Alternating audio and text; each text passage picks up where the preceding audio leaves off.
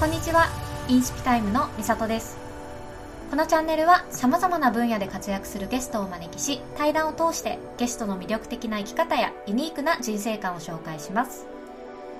皆さんと一緒に多様な価値観に触れながら一人一人にとって自分らしい生き方につながる時間を共有できればと思います。今回のゲストはアロマセラピストそしてヒーラーの馬場恵美さんです。エミさんはストレスからの体調不良をきっかけにアロマセラピーに出会いそこからさらにヒーリングに出会ってヒーリングをアメリカで本格的に学んできた癒しのスペシャリストです。ヒーリングやアロマセラピーの持つ力やエミさんご自身の体験談さらに私たちが辛い時悩んでいる時にその状況とどう向き合っていけばよいのか視野が広がるような内容が盛りだくさんです。ぜひ最後まで聞いてください。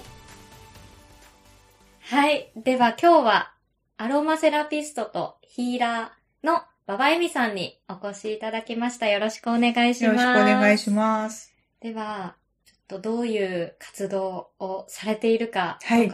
簡単な自己紹介をお願いします。はい。そうですね。私、はじめに、はじめは、あの、普通に会社員をしていたんですけれども、その後にアロマセラピストをして、で、その後にヒーリングの勉強をしたりして、えっ、ー、と、ちょっと今は、えっ、ー、と、今後どうしようかなって悩んでるような感じです。ちなみに、その、えっ、ー、と、会社員をしている時に、アロマセラピー、を始めたきっかけ、うんうん、はいはい、そうですね。何だったんですか？そうですね。うん、なんか、えっ、ー、と、新卒で、まあ、あの、その当時バブルの時期だったので、とにかくこう、いい会社に入って、なんかそういうきちんとした職に就くのがいいっていうふうに思ってて仕事に就いたんですけれども、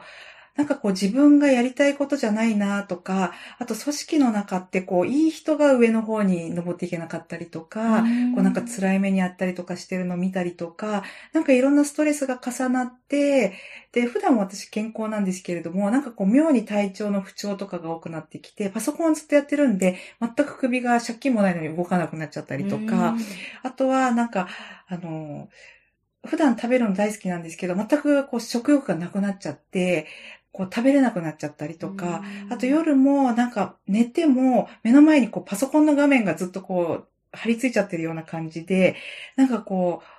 交感神経がこうもうずっと優位に立って、こう、眠れなかったりとかしてたんですけれども、その時にアロマセラピーっていう言葉が少し出始めて、それでなんか面白そうだなと思って、ボーナスが出ても、なんかこう別に使いたいっていう気にもならなかったんですけれども、ちょっと受けてみようかなと思ったら、当時あの、入眠剤を飲んでもきちんと眠れなかったのが、あの、帰りの電車の中でこう、寝れたんですよ。それがすごい良くって、うんうん、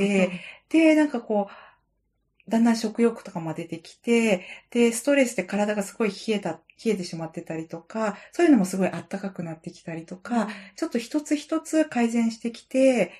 なんかすごいいいなと思ってたら自然にこう会社員をしながら夜とか休日にアロマの学校に行き始めたっていう感じですね。はい。そうだったんですね。はい。それがもうじゃあ結構前の話そうですね、そうですね。会社員になったのが20代前半だったので、うん、30まで、約、会社員やってたのが10年前、え10年間だから、うんうん、えっと、20年前くらいですね。アロマセラピーってそんな時からあったんですね。そうですね、うん、そうですね。私が知ったのとかも本当結構最近。え、あ、そうなんですか？数年前とかに知ったので、えー、そう。そんな前から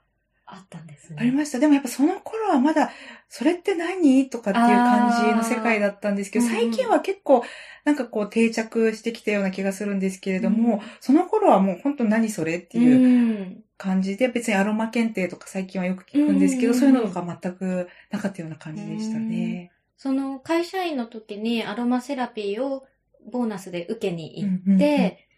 実際何をされたんですか？そうですよね。うん、そうですよね。まず、アロマセラピーって、あの、精油っていうエッセンシャルオイルっていうやつがあって、それって例えばバラの花だったらローズ何十本からやっと一滴取れるような感じで、だからものすごいあの、パワフルなんですよね、その一滴が。だからあの、植物の、もう本当に、なんていうと、エッセンスっていうか、もうあの、もう生命が凝縮されたようなもので、それを植物のそのあの、持ってるもの、効果がそのまま、こう、体とか、あと人の心に影響を与えるんで、うんそんな感じで、それを使って、えっと、それを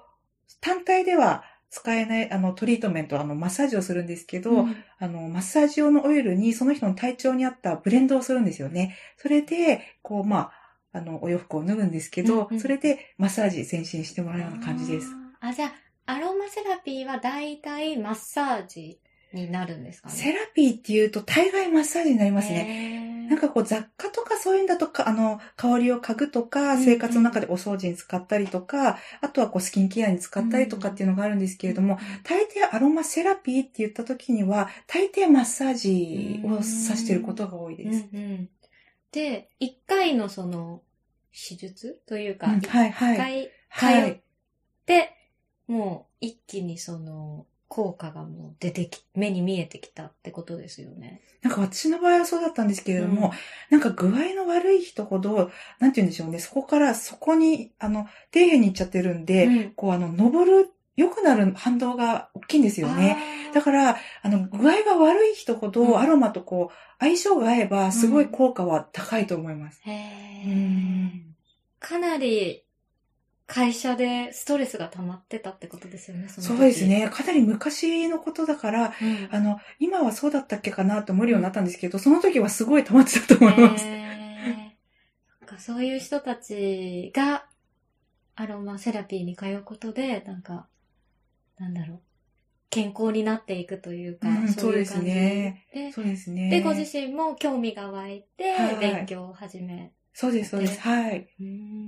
で、今はその、アロマセラピストとしてはそんなに活動自体はされていない。そうですね。なんかずっと仕事でアロマセラピストとしてやってきたんですけれども、そうですね。それなりの年になってきたのもありますし、人生の中でいろいろ考えることがあって、今後、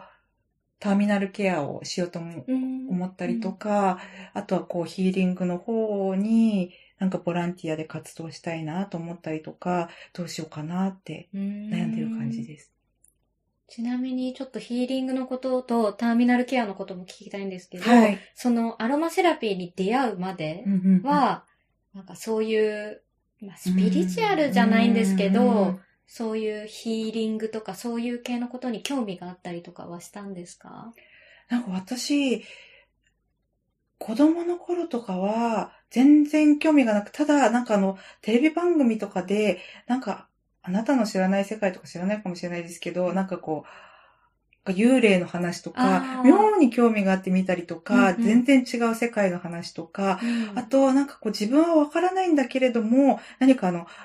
自分より偉大な何かがあるみたいなこととか、うんうん。そういうのにすっごい興味があって、うん。ただそういうのってあまり友達と話さないじゃないですか。だからこう言わないようにしてきて、それで、なんか不調が、自分が不調があったりとか、あとなんかこうすごいなんか、こう、こんな人生でいいのかな、こんな自分でいいのかなとかっていうのも、こう、拍車をかけて具合が悪くなったわけなんですけれども、うん。そういった時に、なんかどうやらヒーリングとかアロマとかで、こう、より自分を深くこう、考えるきっかけになったみたいな感じですね。確かにそういう話って、周りの人となかなかできないですよね。そうですね、そうですね。うん。そうですね。そういうな、もう話せる仲間が作っちゃえば、話せるんですけど、なかなかこう、こんな自分でいいのかなとか、どうどう思うとか、そういう話とかって、うんなかなか、そうですね、できなかったですね。私の場合、あの、ヨガのインストラクターの養成講座に行っはい。たので、はいその中で瞑想をしたりしうて、んで、こう自分の奥底をこう問いただすじゃないけど、うんはい。瞑はい。想の中でやって、えっと周りの人とシェアするみたいなのをやったりしたので、はいちょっとそういうやる機会があはい。ったりははいしたんですけど、まあ確かに普段やることはないですよね。ん。アロマセラピーのその学校に行った時はそういうのありました？学校自体はなかったですね。なかったです。もう本当にアロマの、なんか理論と、うんえっ、と、施術の実技の勉強とか、そんな感じだったんですよね。。うんうんうんで、も、じゃあアロマをやってる時に、すごいなんかこう、気にかかってることがあって、うん。まあ今でもよく報道であの虐待されてる子っているじゃないですか。うん。本当に最近はなんかもう殺されちゃう子とかがいて、なんか、2、30年前もそれこそそれ気になっていて、私子供の頃に仙台で育ったんですけれども、それであの友達があの気仙沼とかにいて、で、あの、その友達が学校の、まあ、先生みたいなところに行ってあの仕事をしてたんですけれども、結局あの虐待されたような子がいる学校の話を時々聞いていて、そういう子たちになんかできないかなとかっていうふうに思ってたんですよね。そういう子がどうしてもなんかこうそういう小さな頃からそういう環境で育ってくると、社会に出てもやっぱり馴染めなかったりとか、うん。すごい苦しい思いをしたりとか、そういう話を聞いてて、なんか傷ついてる子がいるんだったら、それを癒す方法って世の中にあるはずだって思って、うん。全然その頃あの、アロマは知ってたけれどもヒーリングとかセラピーとかあんまり知らなかったので、そう思ってる機会がありましたね。うーうんんそれはアロマに出会った後？アロマに出会う前でしたね。でもアロマってリラックスとか、そういうふうにあの眠れなかったけれども眠れるようになるとか、うんそういう効果はあっても、なんかこう、魂まで癒すって言ったらあれですけど、そこまで深くは癒せないかもって思ったんですよね。その時に、アロマの学校の先生から、イギリスであのアロマセラピストの国際資格を取るコースがあるから行ってみない？っていうふうに言われて、そのコースの中でヒーリングの要素も含まれてくるんですよ。例えばうん。うんオーラのこととか、うんチャクラのこととか。も含まれてきて面白そうだなと思って、行った先の先生が、イギ,、まあ、イギリス人の先生なんですけれども、ルーツが、あの、ジプジプシー、ジプシーなんですよ。ジプシーって、あの、わかりますか？あの、昔は、あの、こう、ほ、まあ、放浪して歩くじゃないですけど、うんうんお家とかはなくって、うん例えば占い、タロット占いしたりとか、うんハーブからお薬作ってあげたりとか、そういうルーツだったんで、なんか、あの、ヒーリングでも結構カリスマ的な人で、そこで、そこですね。そこでヒーリングが、と会うきっかけになったような感じです。え、あの、イギリスまで行って、そのアロマの学校、コースを受講したってこあとですか？そうです、そうです。日本で、あの、基本的な、あの、アロマセラピストの、あの、ディプロマをもらってたんですけれども、イギリスの国際団体の、えっ、と、資格を得るために2週間特別な、あの、講義を取って、それで、その後に、えっ、と、受験したっていう感じです。それまだ社会人やってる時あそうです、そうです。会社員。員、そうですね。だから、あの、休暇なんて本当は取れなかったはずなんですけど、行きたいって決まったら、なぜか取れるようなか 運びになるんですよね。なりました。だから、2すごい。週間休めました。えー、なんか、うん前だったらそんな、2週間休みなんか取れなかったはずなのに、なんかそういう風に2週間で、あじゃあ行ってもいいよ、みたいな風な流れになりました。不思議ですね、ね、そうなんですよね。そうなんですよやね。っぱりなんかこう、やりたい、行きたいっていう思いがあったから、そういうだと思います。が起きたというか。だと思います。あとやっぱりその自分の願いとか思いっていうのが、なんて言うんでしょうね、理にかなったっていうか、宇宙とかって言ったら変なんですけど、うんそれに受け入れられる、あの、思いだったから、そういう風に流れがなったんじゃないかなっていう風に思いますうん。。ちなみにその、イギリスで、えっと、受講するにあたって、もともと英語はでき、もちろん英語で行われるんですよね、そうなんですよねクラスは。英語で行われるんですよね。私、あの、英語の勉強っても普通に義務教育とかぐらいでしかしたことがなくって、ただ高校卒業後に、あの、ビジネス英語じゃないですけど、そういう勉強をしに3ヶ月アメリカに行ったんですけど、ただ、それも、あの、他の日本人の人と一緒だったんで、うんあんまり勉強にならなかった感じだったんですね。で、アロマでその勉強に行った時も、他の日本人のアロマセラピストと一緒で、と日本の学校の先生がもう英語がペラペラだったので、ほぼ通訳をしてくれてたような感じなんで、そうすねはい。。あ、じゃあ結構こう、日本から、そこの学校というか、から団体で行って、そうですねはいいう感じだったんですか、何人かで？10人足らずだったかと思うんですけど、はい。その時、すごい、ジプシー出身のうんスペシャリストのはい。先生はい。に習って、何か変わりましたか？そうですね、変わりましたね。なんかこう、教えてくれることもそうなんですけれども、その先生になんかすごいこう、なんて言ったらいいんでしょうね。あの、可愛がってもらったんですよ。あ可愛がってもらえるっていうことがあんまりなかったので、うんなんか、あ自分、こんなんでもいいんだとかっていうようなことがあったりとかして、あとはその、虐待される子がいるんだったら、あと、まあ、傷ついてる人がいるんだったら、何か癒せる、何か方法があるはずだっていう風な祈りを、ロンドンでしたんですよ。もう、ものすごい、ものすごく、あの、もう、それを教えてほしい、みたいな祈りをしたら、うんその祈りの答えが、あの、来た経験があったんですよね。え、それはその2週間の滞在中中に祈りをまず習ったんですか？こういう祈りがありますよっていうのを。習ってなくて、とにかくもうそれを、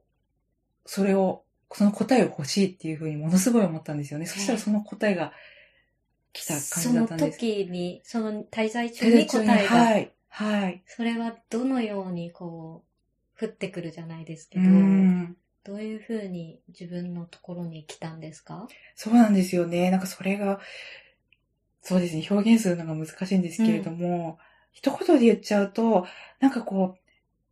自分ってこんな自分っていう自分じゃない自分の体験っていうのをしたんですよ。うんあの、いわゆるスピスピリチュアルな体験なんですけど、うん初めてのスピリチュアルの体験で、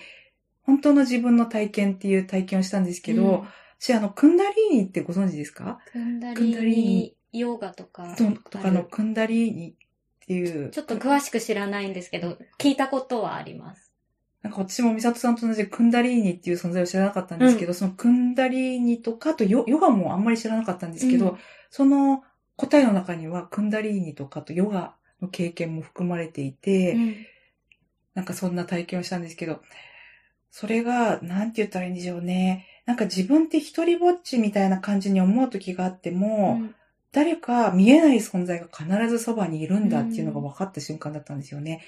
なんか一番、ちょっとちニュアンスは違うんですけれども、想像できる言葉で言うと、臨死体験じゃないんですけれども、臨死体験ってわかりますか？臨死体験って何ですか？臨死体験って、よく、なんかこう、瀕死の状態な人が、うんうんあの、体から抜け出しちゃうっていう経験があるんですけど、うんうんそれとは違うんですけど、似たような経験をしたんですよね。それで、その時に、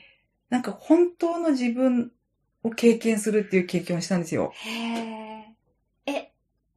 こう、自分がこういるけど、ちょっと魂が抜け出して、上から見るみたいな感じですか？大抵は、臨死体験だと上から見るらしいんですけれども、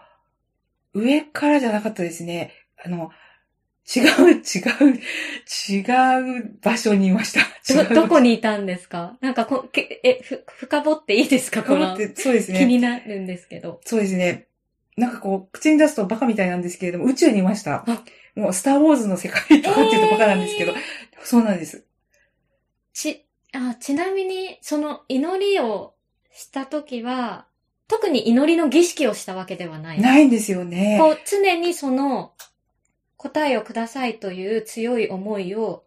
宇宙に発してたっていう感じですか？走ってたとは思うんですけれども、ロンドンに行った時に、もう何か本当にもう答えが欲しいっていう風に、ただその時に、こう、もうなんでくれないの？っていう感じの、こう、お願いし方じゃダメで、らしくて、なんか本当に心を開いて、もうその答えが欲しいっていう風に、こう、ハートを開いて思わないとダメらしいんですけど、多分、祈り方とかは知らなかったけれども、そう祈ったんですよね。そう。だじゃあなんでこんな話をしてるかっていうと、あの、うんなん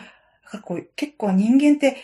悩むことってあるじゃないですか。うんその時にハートを開いてお願いすると、私みたいにそういうなんかこう、いきなり初めての霊あの霊的体験がそういうような体験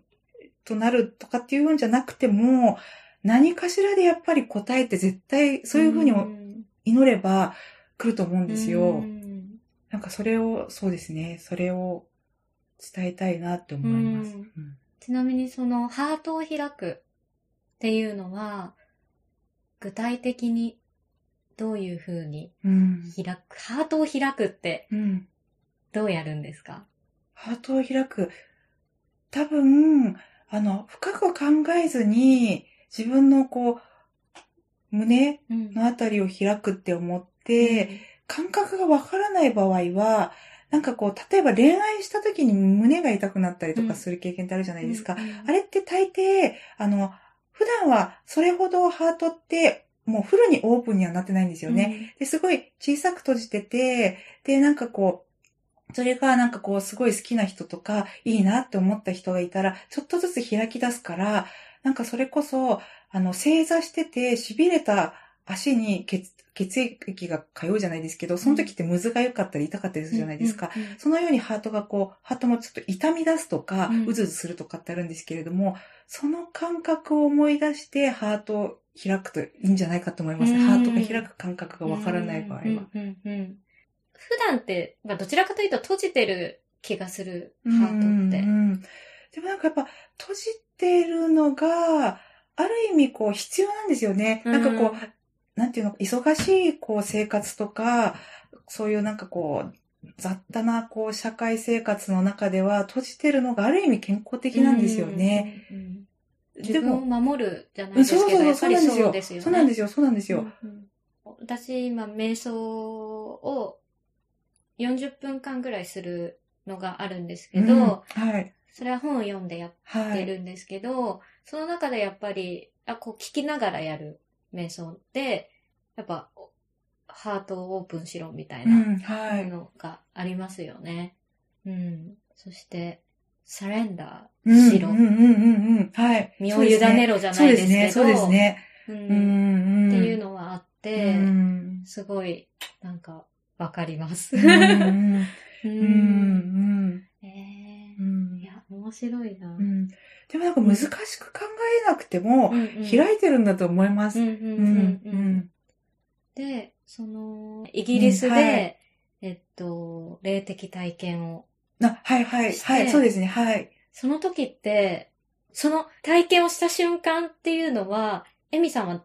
この肉体はどこにいたんですか？肉体はそのままここにあって、寝てる時ですか？ベッドの上で。座ってたんですよね。うんあの、台所で座って勉強してた時に、うんうんそうなったんですけれども、肉体はここにあって、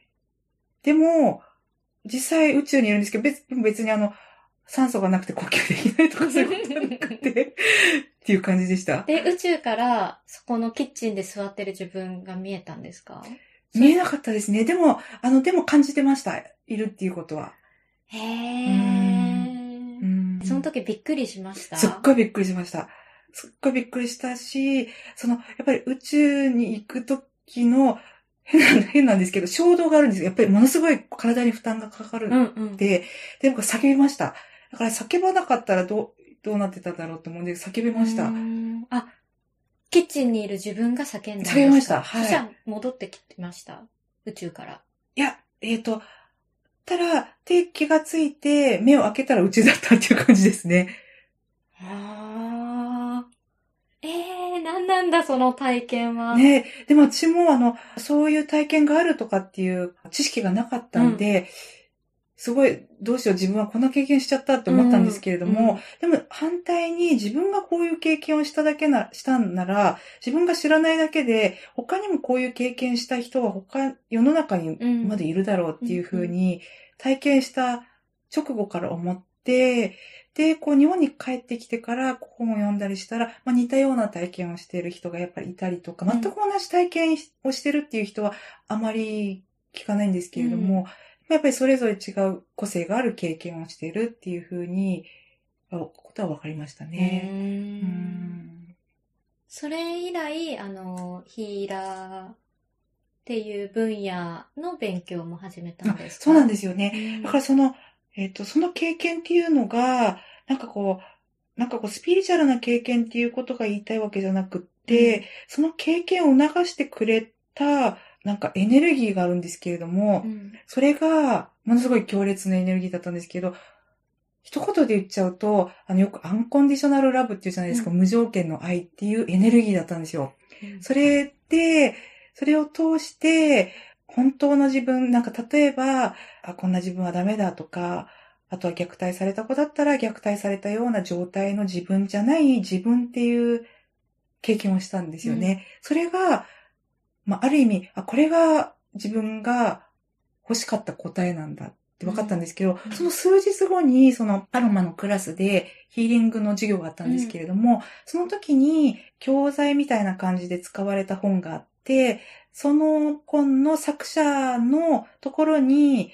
えっ、と、翌年、アメリカのヒーリングの学校に私が行き始めたっていう流れにつながるんですよね。ああ、そういうことなんですね。で、その方がこのバーバラっそうです、そうです。はい。ていうはい先生なんですか？はい。はい。うーんんちなみにその、アメリカに、そのヒーリングを学びに行くにあたって、その時はまだ働いてたんですか？ままずアメリカにヒーリングに行った時働いてなくって、うん。えっと、そんな経験をして、そこまで答えを求めていたのに、それでもやっぱり、なんていうかあの、きちんとした、あの、仕事について会社員でいた方が、こう、世間的には見た目も良いだろうし、みたいな自分がいたわけですよね。で、えっと、それでそのバーバラの学校を調べたりとかはしたんですけれども、まだそこに居座ろうとしている自分がいて、そしたら、なんか意に沿わない移動があったんですよ。私の意に沿わない移動が。社内での。社内でそうなんですよ。もともとあの、海外の事業部で、例えばあの、アフリカとかそういう、あの、通信があんまりこう、行き渡ってないところに、こうなんかこう、通信をこう、供給するみたいな仕事をしてたんですけれども、へーそれが、それはちょっと面白いなと思ってて、もう急に国内に移動になっちゃったんですよ。そうする、と、なんかこう国内ってもう通信が行き渡ってますし、こうどれだけデータのスピードを速くできるかとか、なんかそういうような技術競争の職場になっちゃったので、辞めることになっちゃったんですよね。無理やりこう移動させられることで辞める機会をもらえたみたいな流れになりました。それってあるらしいですね。うんうんうん。何か自分が本当に求めた時に、そういう辞めるきっかけうんが出てきたりとそうか、なんですよね。そういううん。エネルギーが動いてというか、回るというか、うんなんか本当にそれ、まさにそれですようね。ん、そうですね。そうですね。なんかこう背中を押してもらったっていうか、なんかその見えない存在というかエネルギーが、いやもうそっちの方じゃなくて、もうこっちに行く時期だから、もう人生も限られてるし、だからって背中を押してもらったなっていうふうに思ってます。うんはい。じゃあもし、もし、その移動がなければ、辞めてなかったかもしれない。そうですね。ただ、いつかは辞めれたかもしれないけれども、うん辞めるまでに時間がかかっただろうし、うんあとは自分も疲弊、相当疲弊しただろうなと思いますね。そうですようね。ん。こう、どこかでやりたいことが、こう、あるのに、そういうお、働かなきゃとか、世間的にこっちの方がよく見えるからうっんていう理由でうん。居続けると、精神的にも、そして自分の思いを否定することになるというか、なんかそんな風になっちゃいますよね。そうですね、そうですね。なんか我慢強い人って結構そういうのにずっと我慢できたりするかもしれないけれども、でもそういった時って、なんかある意味本当の自分じゃない状態じゃないですか。うんそれが反対に本当の自分を探すきっかけになる、なったなって自分とし、自分の状況としては思いますね。ううんん。うん。うん。で、そこから仕事を辞めて、はい。バーバラはい。の学校にそうですね。はい。はい行っ。たんですか？そうです。その行くのも、あの、アメリカの学校4年間行くんですけれども、ただ4年間行ったきりじゃなくて、えっ、と、1年に5回、5日間の授業があって、だから年間、えっ、と、5往復しなきゃいけなかったりとか、やっぱお金がかかるじゃないですか。でそれなりにこう、貯金はあったんですけれども、お金かかるしな、おまけになんか難しい内容を英語で聞かなきゃいけないしとか、うんすごいいろんな問題があって、ただあの、えっ、と、会社を辞めた、えっ、と、次の春、その数ヶ月後の春に、バーバラが来日したので、ワークショップに出たんですよね。そうなんですね。そうなんです。東京のワークショップに出て、えーその時に、学校に行こうとは思ってなくて、ワークショップに出た時に、なんか初めて1時間の瞑想があって、1時間も瞑想したことなかったんですけど、うん瞑想の最中に宇宙までは行かなかったんですけれども、やっぱり似たような経験をしたんですよ。またそのアンコンディショナルなエネルギーに包まれて、なんかっていう経験をしたんですよね。だから、もしかしたら、これが自分のやっぱヒーリングが答えだったわけだし、これが自分が行く方向の道なのかもっていうふうに、そのワークショップでも思ったんですけど、うんただやっぱりワークショップから自宅に帰ると、やっぱりお金もかかるしな、どうしようかなってうん戻るんですけど、でも結局行きましたね。ええ行きました。なんとかなったんですか？そ、そこはお金がポンって出てきたとかではなく、貯金をやりくりして。そうですね。貯金がそれなりにはあったんで、うんただ4年間のお金って相当やっぱりかかるわけですよね。で2年目までいけるぐらいの貯金はあったんですけれども、残り2年間ないからどうしようって悩んでた時に、この、あの、バーバラの学校の知ってる、あの、人、カイロプラクターなんですけど、うん。カイロプラクティックに私通ってたんですけど、そのカイロの先生が、あの、私がそう行くのを悩んでるのを知って、そのカイロプラクティッ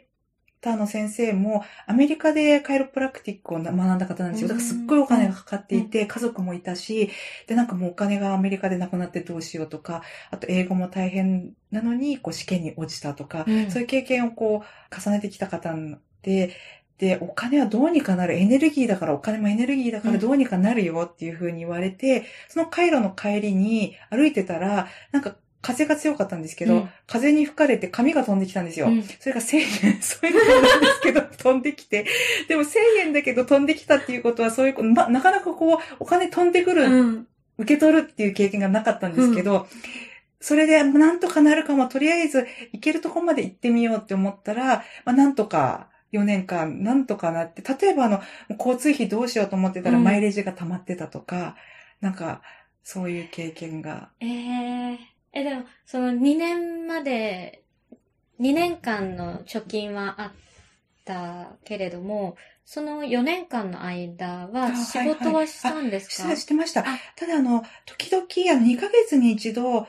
アメリカに通学しなきゃいけなかったので、正社員とか契約社員とかになれなかったんで、パートで、あの、アロマの仕事をしましたう。んだからそれなりにちょこちょこっとはまあお金は入ってくるけれども、うんうんっていう感じでしたね。でもなかなかそのアメリカに4年間、しかも留学とかならわかる。この4年間丸々、はい向こうに住んでとかわかるんですけど、大人になってアメリカに勉強しに、しかも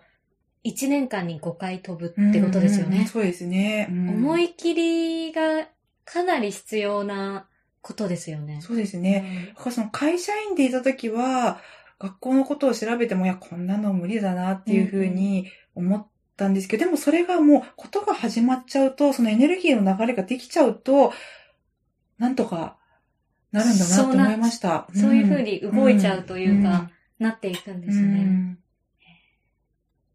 そこでの学びはどういう、うん。まあ多分、4年間の学びなので、ここで話していただくとうん。何時間もかかっちゃうとは思うんですけど、どういうことが面白いなとか、腑に落ちたりとか、あ、これを取り入れてやっていきたいなとか、特にうん。そういう何かありました、そうですね。なんか、学校で行く前は人間の魂までも癒せればと思ったんですけれども、うん。魂って核の部分はいつも綺麗なんですよね。もう本当当に綺麗だけれども、その周りに、あ、こうあらねばとか、うん。あの世間にこう見られるためにはこうしなきゃとか、うん。そういうなんかこう、ゴミじゃないんですけど余計なものがついていって、こうヒ、ヒーリングが必要になるっていう感じなので、だから核の部分はいつも綺麗だけれども、そのゴミみたいな部分、例えばこう人間関係で、こう、なんかこのタイプの人だと、例えば自分とお父さんとの仲がこう、難しい関係だとするじゃないですか。そうすると、職場で上司の方がいた、が男性だったりとかしても、すごいこう、ディフェンシブ、こうんう構えるとかっていうのがあるじゃないですか。そこを入り口にこう掘り下げていくとか、うんそういうことをやり続けたんですけれども、ヒーリングの学校に行くと、当時私が行ってる時は800人ぐらい生徒がいて、で、アメリカ人が半分ぐらいで、他はもう結構全世界から来て、人が来てたんですけれども、みんなやっぱりあの、もう人生が変わるような経験をしたっていうように、やっぱりかなり濃濃かったですね。4年間、すごいお金はかかったけれども、もう本当に人生が変わる経験でした。ヒーリングの技術とかだけじゃなくて、なんかこう、人生で思い込みってあるじゃないですか。うん男の人は例えば強くいなきゃいけないとか、こう頑張って働かなきゃいけないとか。だからこう、やっぱり例えば、あの女性に対しても、こうソフトにできない、あの、こうジェントルにできないとか、うんうんだから女性は男の人ってすごい、なんかこう、あの、荒っぽいところがあるとかっていうイメージがついちゃうとかっていうのがあるじゃないですか。うんそこをすごい深く掘り下げていったっていう感じですね。うんでは、結構、心理学的な学びが多いんですか？ヒーリングの学校では。ああ、そうですね。あの、ヒーリングのテクニックは、うん技術は、そんなことはないんですけれども、どうしてもヒーリングをするにあたって、その、解かなきゃいけない、こう、よくブロックって言われるんですけれども、ブロックを解くにあたって、そのブロックって、あの、意識体なので、どうしても、カウンセリングとかセラピストじゃないけれども、やっぱり心理的な要素は、もうなんか必須になってくるんですよね。うん。で、えっと、ヒーリングが、をやるじ技術的なことっていうのは、心の、心の病じゃないですけど、うん心のそういうブロックを解いていって、核にある美しい、ピュアな自分を見つけてもらうっていうのがヒーリングうん、の、最終的にはそうですね。うんそうですね。ただそこの、どれぐらいのレベルまで自分の、なんか本当に魂の、もともと、なんていうのかな、輝いてる部分まで行きつけるかっていうのは、まあ、どれぐらい、その、ダイヤモンドでもちっちゃく、こう、出てくるか、大きくまで磨けるかとかっていうのって、なんかこうその人の成長の度合い次第だと思うんですけれども、結局その、そうですね、そういう過程になります。ううん。ん。病気とかうん。も治せるんですか？ヒール、ヒーリングで。そうですね、治せるっていうふうに言うのは、やっぱりごあの、ヒーリングって医療じゃないからご語弊が出ちゃうことになるから言えないんですけれども、うん、やっぱり病気ってその自分のあの意識が、あの、まあ、招いたじゃないですけれども、から来る結果が病気なわけで、そこに働きかけるから、それが、まあ、改善されたりとか、その気づくことによって癒されるっていうか、改善されることはたくさん自分自身もありました。ううんん。うん、うん。例えばどういうのが？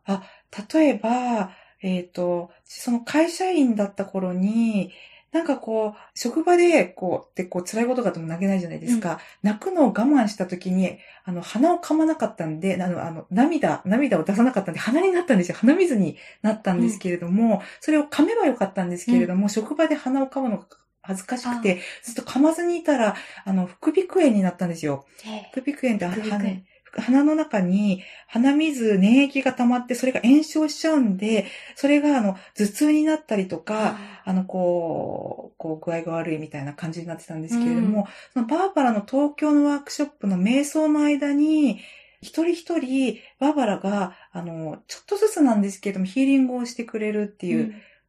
機会があって、その時に本当にもう数十秒なんですけれども、それぞれやってくれるんですけれども、私の場合、顔に手を当てられて、うん。ただ数十秒なんですけど、うん。その直後に、ものすごい鼻の量と、もう涙が出てきたんですよ。うん。悲しいわけじゃないんですけれども、これは何だろうと思って、卒業生の、その学校のヒーリングの卒業生に聞いたんですよ。うん。なんかもうバーバラに手を当てられた直後に、もう悲しくもないのに、もう鼻水がすごい大量に出て、もう涙がすごい出てきたって言ったら、そしたら、そのヒーリングの時、ヒーリングってエネルギーをやっぱり溶かしたりリリースする、うん。そのブロックをリリースするから、鼻水とか、例えば咳とか、涙とか、あと例えばお腹からのガスとか、うん出ることはすごいいいんだって言われて、その自分の溜まってた涙っていうのを、あの鼻っていうのは何だかっていう風に自分で考えた時に、すごい悲しかったり苦しかったりした、そのエネルギー体が鼻に詰まっちゃってるわけですよね。。それがリリースされたっていう感じで、自分のその感情っていうか思いに気がついてあげる。だから病気も、なんで、例えばあの子宮を患っちゃった人が、なんでこう、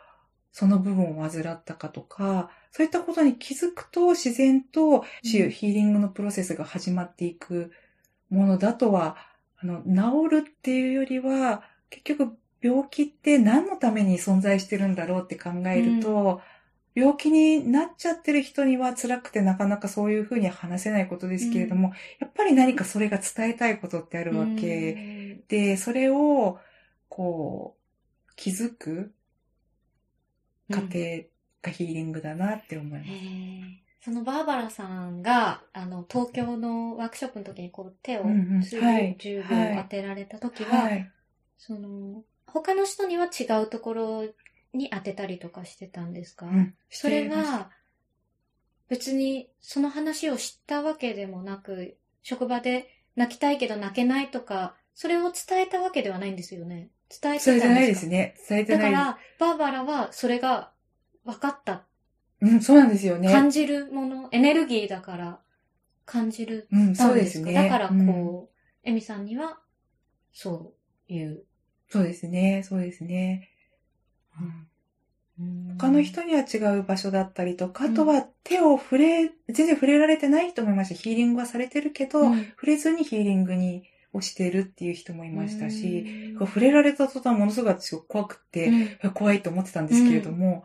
今思うと素晴らしい経験でしたね。うん。でも、うん。あの、病気を治せるヒーラーっていうのもいるんですけれども、あんまり聞かないですけれども、でも、もし治せるとしたら、その、あの、学びのカルマ、その人がもう病気を、病気から学んだから治るっていうふうに、その、病気を治せるヒーラうん、うん。ーは、やっぱりそう言ってますね。だから、うん。あの、病気から学べたら、クライアントは、が病気から学ぶ日が終わったら治るっていうふうに言ってます。要するに、その患者さんが病気になったのは、その人のカルマから来てるからっていう。そうです。ね。カルマって言っても、なんかこう、うーん、こう、なんかやっちゃったからとか、うん。あの、こうネガティブなイメージががあると思うんですけど、自分が、うーん、何を学ぼうとしてるか、うん。そうですね、病気をから何を学ぼうとしてるか、ううんん。うん私の個人の話、経験で言うと、あの、前ちょっと話したと思うんですけど、高校の時に機械体操をしていて、はい。高3の4月か5月、もうなんか、インターハイが夏に控えてて、最後の夏、最後のお大舞台をはい。控えて練習してる時に、アキレス腱を、が断裂して、で、その時に、あ、もう終わったなって私は思ったんですね。ねで、えっと、まあやっぱりアキレス腱ってもう切れたら一目瞭然でわかるんですよ。もうここのある、アキレス腱があるはずの硬いところが、腱がバーってふくらはぎまで上がるから、はい。ぷにょぷにょになってて、で、もう歩ける状態でもなくて、それちょっと福岡に遠征に行ってる時にそれになって、で、たまたま、ちょうどその、少し前ぐらいから、私が入ってたというか、高校の体操部は、ヒーリング、ヒーラーというか気を使って、怪我とかを治す先生に見てもらい始めてた頃だったんですよ。だからもう、私の顧問の先生が、もう病院は行かない。病病院は行かせないって言って、もう急いでそこのヒーラーの先生のとこに、もう山口に戻って。行って、でもその場で1時間2時間ぐらいかけて、アキレス腱を、まだそその時点ではくっつかないんですけど、アキレスを。を元のところまでこう、はいはい。今、凝縮してふくらはぎまで上がってるのを、伸ばして伸ばして伸ばして、かかとのとこまで伸ばしてで、そこでまた固定する。っていう手術をしてもらって、はいはいだからまあ、大体アキレス切ったらみんな手術するんですけど、うんうん私は手術なしでそのヒーラーの先生が気を使って直してくれれて、で、まあその後も何回も通って、だからギブスもせず、なんだろう、伸びるキネシオテープってわかります、肌色の。はい。そあれをでこう固定して、はい。なので、5月に確か切って、7月のインターハイに出たんであ、すよ。すごい。まあ、やっぱり、その、怪我する前の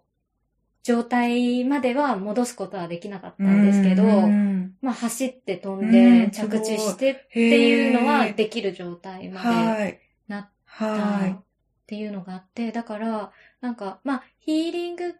言ったら、その、おっしゃる通り、こう、気持ちの面とか、すごいあるけど、なんかぶ、物理的なその、アキレス腱のい。怪我うんうんあもはいはい。治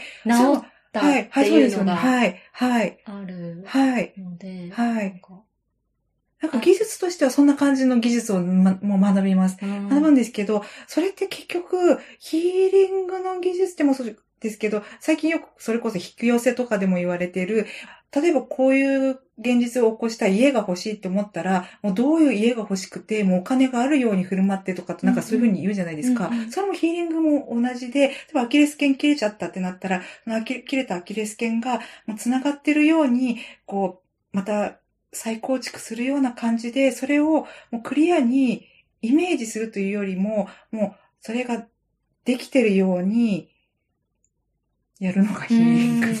でも、確かになんかそう言われてみると、私はその先生を信じてたんですよね。うんだから、治ると思ったし、うんうんうんうんインターハイにも絶対出るってうんいうのがあったし、うんうんうんで、やっぱり周りの顧問の先生だったり、外部コーチとかの人も、うんもうみんなこう、協力的。で、私を治すためにとてもサポートしてくれたんですよ。うん。だか、ら、あ、もうこれ絶対治るみたいな。うん。なんかその、信じた気持ちっていうのは、すごいでかいなと思って、で、そのある、先生、お世話になってた先生に言われたのが、なんか、ミサトだからこれできたのかもしれないね、うん。みたいな言われて、ちょっとその時よく意味が分かってなかったんですけど、うん。後で振り返ってみると、あ、確かに、じゃあその先生の力を信じてない人とかもいたんですよ。うん、はいはいはい。ああ、うんうんうん。うん、でも私は完全に信じてたし、うんそういう信じる力っていうのうん、そうですとね。か、その、はい治ってる状態をイメージするうん。ことうん。とかってでかかったのかなって、うん。今、確かにそう思います。うんなんかそうんれ、こう、あの、怪我したりとか、断絶しちゃったりとかした時って、なんかこう、やっぱり、えって思うじゃないですか。でも、そういうのって、あの、みさとさんのその、今のお話を伺ってても、やっぱりその間に、コン先生とかが、あみさとさんが出れなくなっちゃう、どうしようとか、どうにかしてあげたいとか、あとその、ヒーリングの先生とかが、こう、どうにかしてあげたいとか、そういうみんなのこう、なんて言ったらいいのかな、こう、団結を促すじゃないですけど、うんそういうのもか、あの、やっぱり関わってきたりもしますし、あとはやっぱりこう、信じてない人にヒーリングが起こる場合もあると思うんですけど、うんやっぱりこう、信じてる人の方がヒーリングってこう、起きやすいですよね。うんうん。確かにこの団結のパワーっていうのもありますねう。ん、うん。その今読んでる瞑想をしたりして自分でヒーリングしていくっていう本のを書いた先生も言って,、はいはい言ってるんですけど、そこでもやっぱりあのワークショップを開いてみんなで一緒に瞑想する。うんその時のうんエネルギー、みんなのエネルギーはもう本当うん、にうん、うん。強いとというか、うんっ、ていうのはあるって言ってるので、うんそれもそういう原理ですよね、うんきっと。そうですね。本当になんかこう、人間の考えてるのって目に見えないけれども、なんかこう、どこかで現実化してるっていうか、うんまあ本当に強いなっていうふうには思いますうね。んうん。うん。あの、先ほどチャクラとかの話もしてたけど、ヒーリング学ぶときにチャクラの勉強もするんうんですか、します。はい、します、します。うんはい。ってことは、チャクラって結構東洋うん、そうですね。はい。のうん。インドとかそっち系うん。はい。なんです。ヨガでもチャクラははい。やるんですけど、はい。エミさんが学んだヒーリングは、どういうヒーリング？ああ、なんか、ヒーリングってなんか、うーん、エネルギーワークとか、ハンズオンとか、霊気とかいろいろあるんですけれども、まあどれもやっぱある程度共通してて、なんか大抵大地のパワーと、あの、宇宙のパワーにつながってハートを開いて、自分はクライアントと宇宙のエネルギーとの仲介役をするっていう感じで、で、その時に実際、こう、あの、テーブルにクライアントに寝てもらってやることっていうのは、クライアントのエネルギーをチャージして、クリアにして、バランスをとって、あと、あの、それぞれのチャクラに、あの、バランスを取り戻したりとかしていくんですけど、チャクラって結局、えっと、オーラフィールド、オーラフィールドも結局、なんか、あの、エネルギー体、自分の思考体がこう、エネルギーになって、あの、振動してるものなので、それを、のバランスをと、整えていくみたいな感じですね。その、普段私たち、この、ヒーリングを学んでない普通の人？あ普通の人、はいはい。はい普通、なんだろう、私みたいな人が、そういうヒーリングとかヒーラーとかのコンセプトをどうううまく活用する方法とかってありますか？なんかそのエネルギーの面で言うんだったら、ヒーリングってヒーラーを介さなくてももちろんあの自分でできるんですよね。だから例えば具合が悪いところとか、なんかちょっと具合が悪いなと思ったら夜寝る前に、例えばお腹の調子悪いなと思ったらお腹に手を当ててなんであなたはこう具合が今悪いの？って考えながら、それもやっぱりハートを開いて、こう、ヒーリングが起きますようにっていう風に宇宙に問いかけると、うんヒーリングが多分起きると思います。ううんん。あれですよね。なんか昔からこう、手当うん、手当てそうなんですよね。でまさにそれなんですかねそうですね、そうですね。うんあと、今こうやってヒーリングとか、アロ,、まあ、アロマセラピーをやっていて、やっぱりこの目に見えないものを扱ってるじゃないですか。うんはいはいそういうところで、周りに理解されないこととかってあって、そこでちょっと苦しんだりしたことってありました？これまで。うーん、なんかなかなかこういう話を人にしないようにしてきたのあで、ー そうですね。できるだけこう、し昔からなんかこう、ブラックシープっていうじゃないですか。黒い羊さん、あの、みんな周りは白いのにうん自分は黒いな、みたいな。うんなんかちょっと自分は違うなっていう気がしてきたので、違わないように努めてきはしたんですけれども、そうですね。やっぱり、さっきの、あの、イギリスでの体験をしたときに、こう、ちょっとびっくり、自分でもびっくりしたんで、妹に話しちゃったんですよ。そして妹が、もうそんな怖い、人を怖がらせるから他の人には絶対言うな、みたいな感じに言われて、だからな、なかなか言わないようにしてきましたうね。ん。じゃあい今もあまり言わないですか？人には。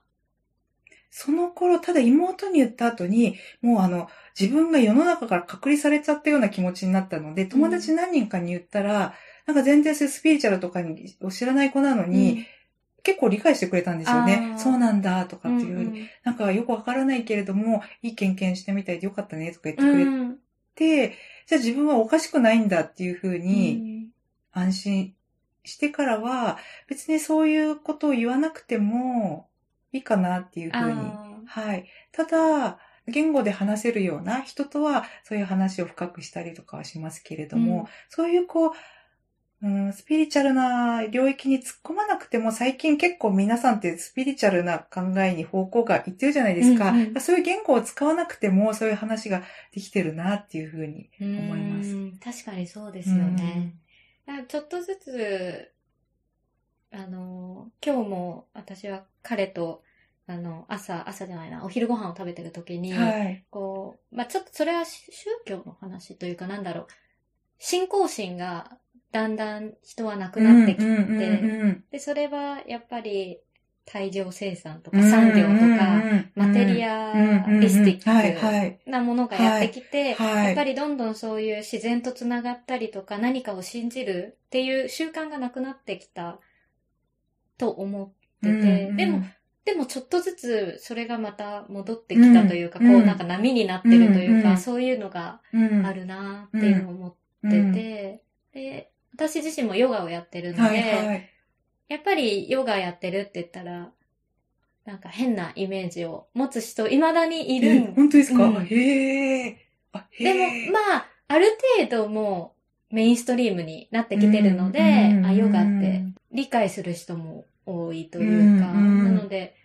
うん、確かにわざわざあえて、これはスピリチュアルの世界なのです、みたいな、説明をしなくても、なんか通じる、そうですね。そうですね。そうですね。そうですそういうのがあね。ったりはうんするなぁ。と。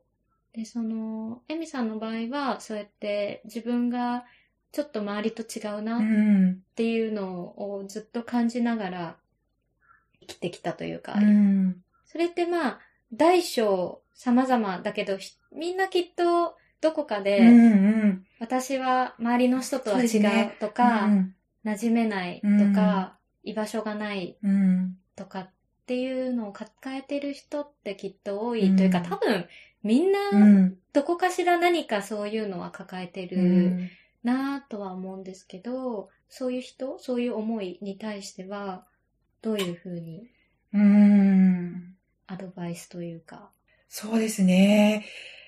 そういう思いを持ってる人って、まあ私もそうだったわけですけれども、それがこう煮詰まった時ってすごい大変なんですけど、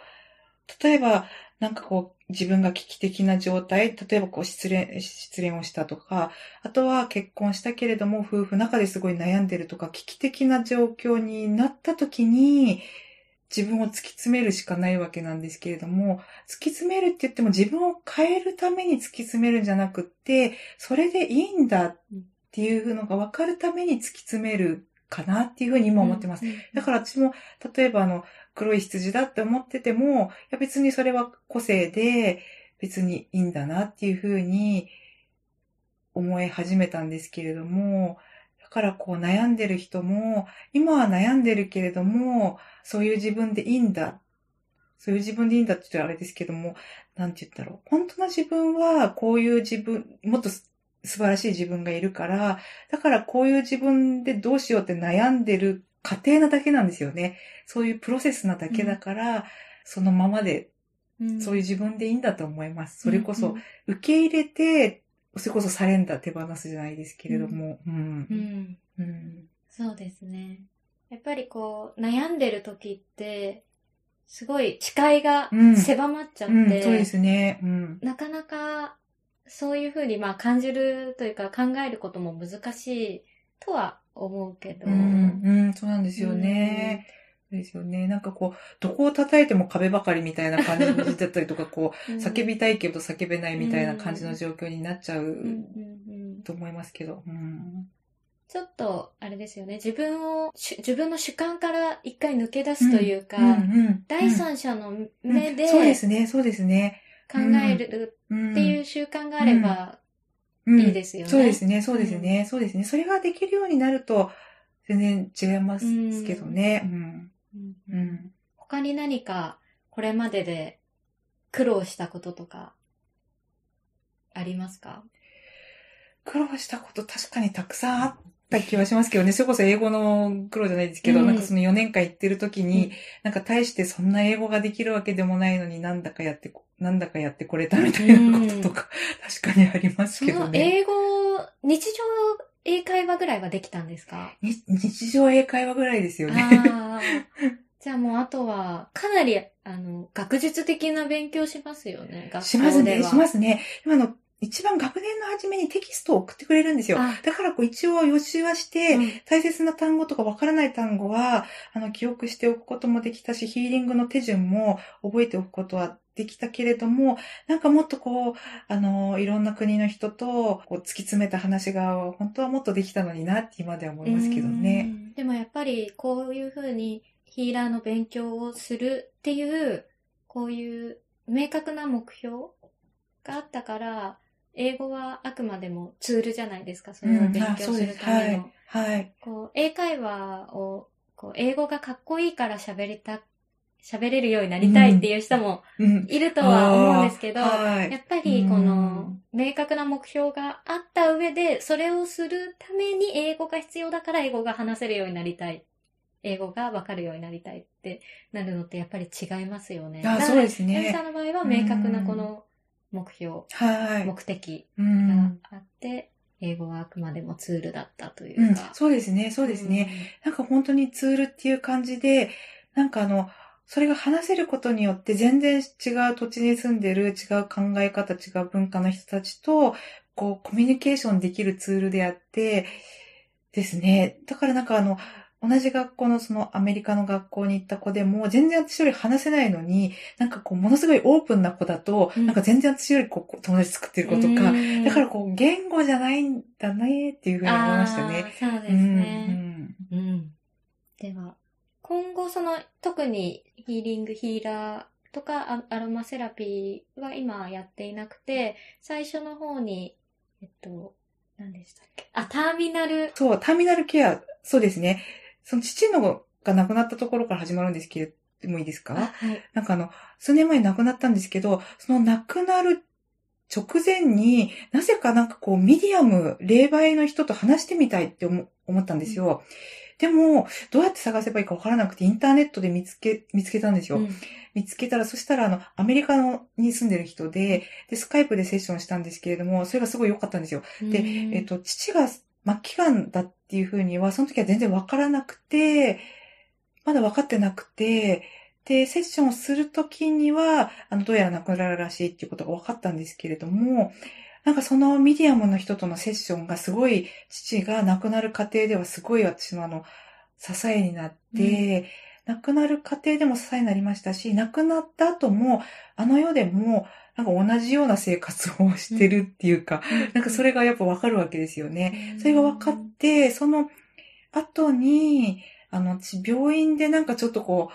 父が亡くなる過程で、病院もともとあんまり行くのが好きじゃなかったんですけれども、病院で何か自分が役に立てないかなって思って、病院に勤めたんですよ。そしたら、あの、えっと、ER でお手伝いすることとかがあって、やっぱ人が亡くなっていくのをこう見たりとか、この前まで元気だった方が急に亡くなっちゃったとか、もう本当にそういうすごい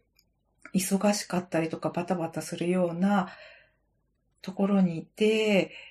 でもその人が亡くなる過程って本当は人生のすごい大きなこう、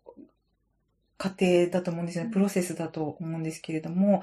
例えばこう、旦那さんが亡くなるとかっていう風になっても、こう、すごいその、ER でバタバタしてる時に、こう、いろいろ説明したりとか、あと亡くなった後もその気持ちのケアとかをできない状況にこう遭遇して、で看護師さんとかもすごい忙しくせざるを得なかったりとか、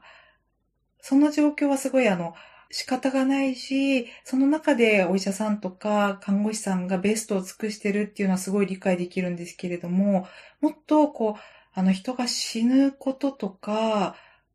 今まで生きてきたこととか、なんかこう、その瞬間を、もっとこう丁寧に向き合えればいいなっていうふうにすごい思い始めて、で、私あの、臨死体験じゃないですけれども、その、イギリスでした経験から、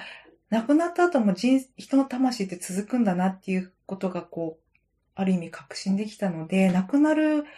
方、亡くなりそうな方、あと、こう、うん、その家族への何かこうケアができないかなっていうふうに思い始めて、あの、 mediumship の勉強はしてないんですけれども、それと関わる、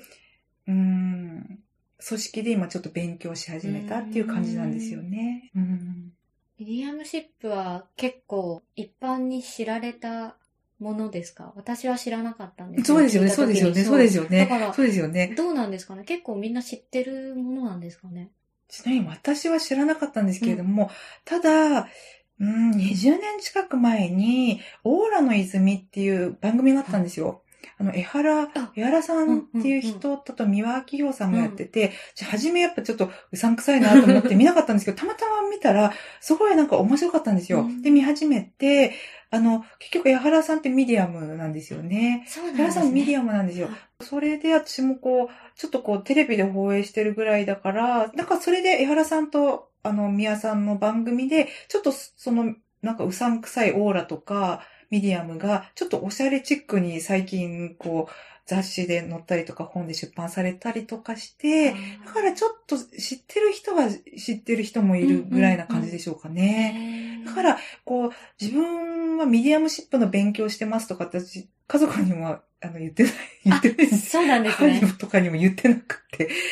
妹にちょっと話したりとかそれを理解してくれそうな人にだけうん話してるんですけれども、だから、もうそのケアをするとしても、自分はそういう、あの、勉強してきましたっていうことを言わずに、うん何か役に立てたらいいなって思ってます。なるほど。さりげなくですね。そうですね、そうですね。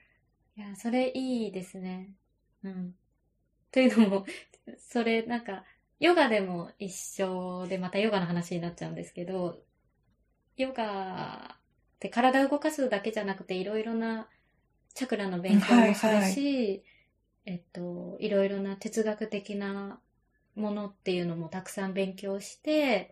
で、それを全部ひっくるめてヨガなんですけど、体を動かすのもいいなと思うんですけど、その哲学的な部分とか、エネルギーとか、そういうのってすごい、そっちの方がパワフルだなとは思ってるんですけど、うんうんうんはいやっぱりそれってなかなか受け入れてもらえないじゃないですか。うですね。でも、わざわざ、これはヨガの哲学だからこうなんです、みたいな言わなくても、うんうんさりげなくそういう。ツールを使っはいて人にきっかけを与えたりとか、人を癒したりとか、なんかそういうのをさりげなく教えをうん。取り入れるじゃないですけど、まさにミディアムうんの学びをさりげなく病院でそういう必要な人ね。そにうですやね。ったりとか。うん、そうですね。うんそうですね。病院でもしできなくても、例えば何かそういう場所とか機会を作って、いずれはやっていけたらなっていうふうに思ってますね。場所を設けるっていうのは、例えばこう、視聴してみたりとか。だからなんか結構アロマっていい隠れ身になるじゃないですけど、あの、アロマのマッサージ、あの、うんね、寝たきりの方にしますとか、そういうふうに言いながら、あの別にヒーリングとか mediumship っていう言葉は出さずうんにできるかなっていうふうに考えてるんですけれども。なるほど。うんじゃあ今後はそういう活動をやっていかれたいっていう。っていうふうにそうですね、考えてますね。うんただ模索中っていう感じですうんうんね。はい。何か伝えそびれたこととか、ここは知っていてほしいみたいなことってありますか？うん。なんか伝えそびれたことは、なんか、その、自分が宇宙に行っちゃったとか、強烈な話をしちゃったとか、なんかすごいなんかこう後悔してるんですけど、ただ、ありがとうございます。ただ、それってこう一部分なんですよね。自分の経験して、本当に一部分で。でも何を伝えたかったっていうと、やっぱり皆さんなんか辛いこととか、何かあったとしても、自分一人じゃないんだなっていうふうにその時にすごい思いました。見えない存在っていうのがいて、必ずいるけれども、その見えない存在ってなかなかこう手は、手出しはしないんですよね。それがアンアンコンディショナル？なんかこう、コントロールしないっていうのがアンコンディショナルな状態で、だからみ、みんな誰しも孤独じゃないし、あとは祈れば絶対、あの、すぐに強烈な答えが来るとかじゃなくても、あの、その人に必要な時期に、い、その人の必要な状況で必ず答えが来るうんっていうのをお伝えしたいなって思います。